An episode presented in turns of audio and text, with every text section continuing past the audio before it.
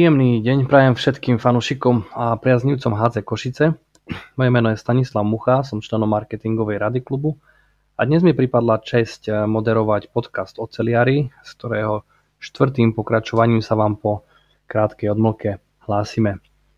Nečakaná a bezprecedentná situácia, ktorá priniesla koniec sezóny, ovplyvnila zároveň aj fungovanie nás všetkých. Berúc do úvahy všetky okolnosti, formát podcastu by mohol byť príjemným a častejším oživením, prostredníctvom ktorého vám chceme prinášať e, i naďalej novinky z, z klubovej kuchyne.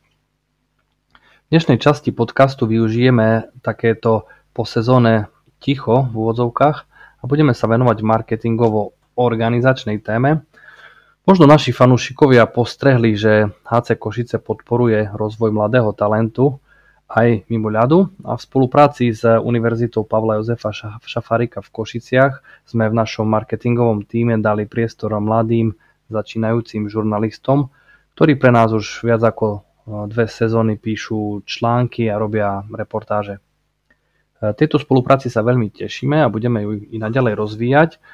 No a v poslednej sezóne teda v tej sezóne, ktorá akurát skončila, sme sa v klube rozhodli zaexperimentovať aj so študentskou stážou. Ozval sa nám študent marketingu študujúci na Dánskej univerzite, že teda by mal záujem o stáž skrz platený program Erasmus. My sme povedali áno, no a prakticky od začiatku januára náš tým doplnil Rony Kranic, ktorého týmto zároveň vítam v podcaste o celiari. Rony, prosím ťa, predstav sa nám v úvode, teda nám našim poslucháčom a moja prvá otázka je, aký proces si musel podstúpiť na, na svojej ceste na stáž v HC Košice. Takže čaute všetci, moje meno je Ronald Kranic a študujem marketing management v Dánsku na univerzite Via University College. V minulosti som študoval na strednej priemyselnej škole elektrotechnickej, no nejako som nevidel v tom svoju budúcnosť, tak som sa rozhodol študovať marketing do zahraničia. Do HC Košice som sa dostal jednoduchšie, ako som si myslel. Keďže moja škola má povinnú stáž v poslednom semestri, tak som si musel nájsť nejakú firmu, kde by som ju absolvoval. Hľadal som rôzne firmy v zahraničí, no keďže moja stáž musí trvať 3 mesiace kvôli skúškam, tak bolo to celkom ťažké nájsť si firmu, kde by som aj reálne chcel pracovať. Mám veľmi blízko k športu, keďže futbalu sa venujem už dlhé roky a na hokej som chodil od malička. Keďže v predošlom semestri sme pracovali s dánskym futbalovým tímom, tak ma napadlo, že by som to mohol skúsiť aj v mojom rodnom meste z HC Košice. Skontaktoval som vedenie prostredníctvom e-mailu a príjemne ma prekvapila odpoveď vedenia, ktorí mi odpovedali, že by sa to cel teoreticky dalo zrealizovať. Neskôr sme sa dohodli na spolupráci a proces vybávania do školou bol pomerne jednoduchý, keďže firmu som musel zaregistrovať na školskom portáli a vedenie to muselo v podstate len potvrdiť. No a ja za klub dodám, že pre HC Košice bola administrácia nástupu pomerne jednoduchá. Rony, e, vieme teda, ako si sa k nám dostal. Skús nám teraz prosím objasniť, čo všetko program Erasmus zahrňa pre teba ako pre študenta aké sú jeho výhody a naopak aké z neho plynú povinnosti pre študenta, ktorý teda sa touto formou zapojí do stáže a pracuje pre, pre organizáciu. S papierovačkami ohľadne Erasmu to bolo trošku náročnejšie, no nič strašné. Keďže ako študent marketing manažmentu nesmiem mať preplacanú stáž, čo znamená, že nesmiem poberať žiadny plat, tak vďaka finančnému príspevku Erasmus Plus dostávam peniaze za štúdium v zahraničný, čiže v podstate za tú stáž. Aby som mohol poberať grant Erasmus+, tak som musel požiadať o to s tým, že kde študujem, do akej firmy idem, na ako dlho a tak ďalej. K tejto žiadosti potrebujem mať aj cestovné poistenie spolu s pracovným poistením na obdobie stáže. Po doplnení informácií už som to len odoslal a čakal som na odpoveď z Erasmu. Dokumenty, ktoré som vypisoval, zahrňujú informácie obdobie pred stážou, e, počas stáže a po stáži.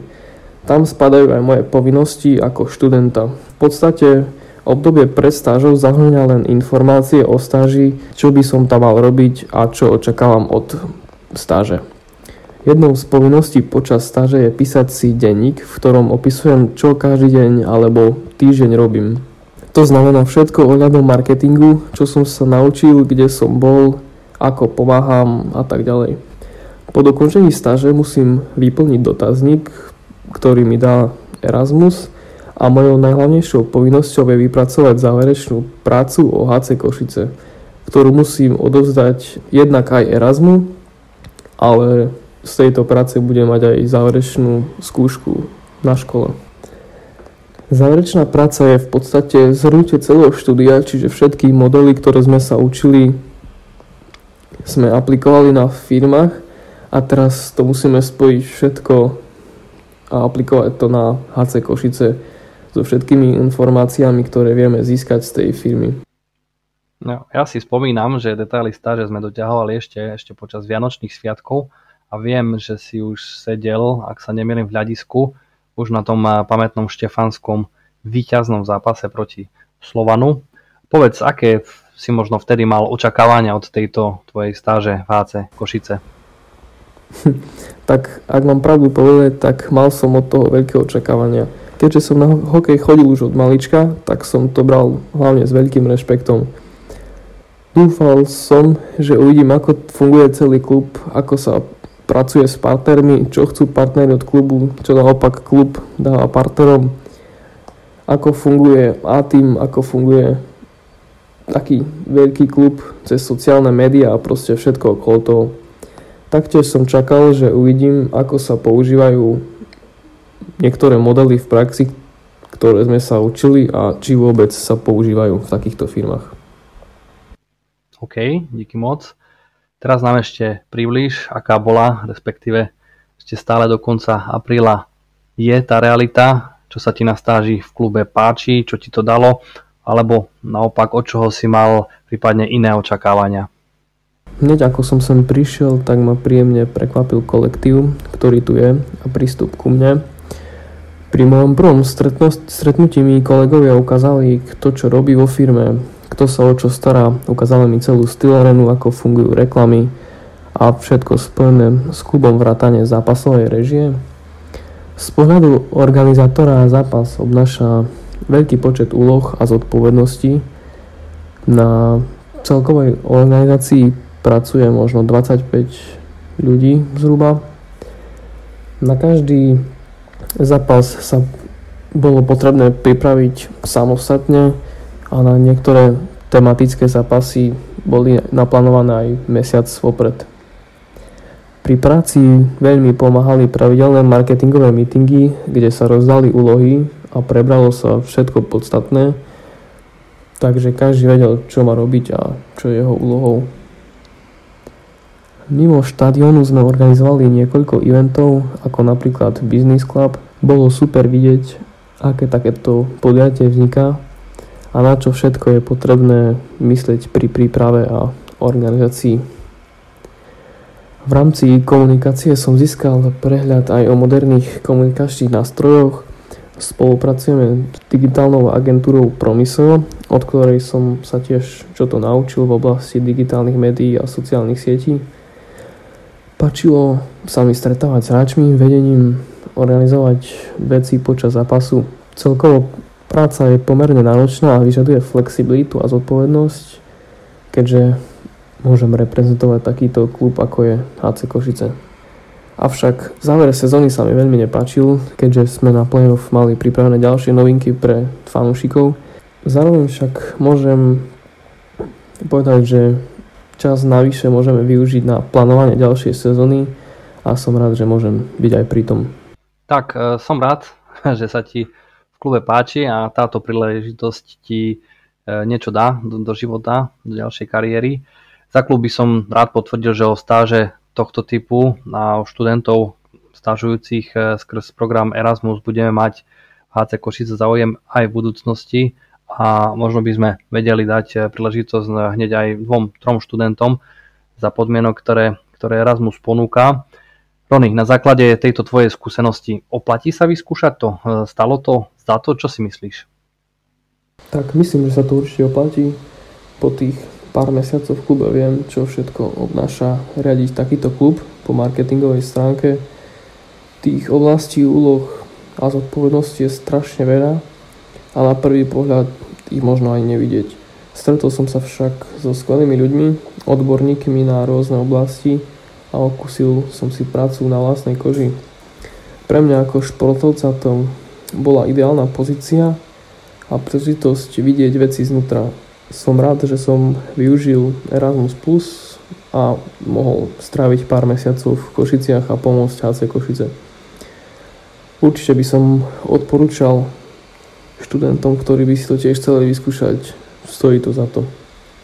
Tento semester mi dal naozaj veľa do môjho kariérneho života. Super, dík. Um, nejaké slova na záver? Tak, ďakujem za pozvanie do podcastu a hlavne ďakujem vedeniu HC Košice a všetkým ľuďom okolo, ktorí mi dali možnosť byť tu na, v tomto klube. Tak, ďakujem aj Rony, na to nielen za dnešný podcast, ale celkovo za tvoj prínos, za tvoj záujem a energiu, ktorou si oživil atmosféru v klube a v podstate nám vnúkol skvelý nápad, myšlienku, ako do chodu klubu a organizácie zapracovať ešte viac mladých ľudí, ktorí nám svojou húževnatosťou môžu pomôcť pri, eh, pri našich aktivitách. Ja pevne verím, že sa tento podcast dostane k študentom, ktorých tvoj príbeh zaujal a pokúsia sa zariadiť si stáž v podobnom rozsahu. My budeme veľmi radi, ak sa nám ozvete alebo túto informáciu posuniete svojim známym. Eh, za klub môžem slúbiť, že pre študentov bude okrem práce pripravený aj rozvojový obsah eh, a z klubu odídu ako perspektívni marketéri s rozhľadom, s, so znalosťami, ako, sa, ako je možné využiť moderné technológie pri e, tvorbe a šírení obsahu, no najmä s praktickými skúsenosťami z organizácie, v ktorej takéto tempo a tá dynamika sú mimoriadne náročné, ale zároveň veľmi krásne. Týmto sa zároveň lúčim. Všetkým ďakujem za pozornosť. E, teším sa na ďalšie virtuálne stretnutie a pri teda ďalšom pokračovaní podcastu o celiari. Všetkým prajem e, príjemný deň, no a určite prajem aj e, veľa zdravia, veľa energie, aby sme spolu túto neľahkú situáciu všetci a v dobrom zdraví zvládli. Ešte raz pekný deň.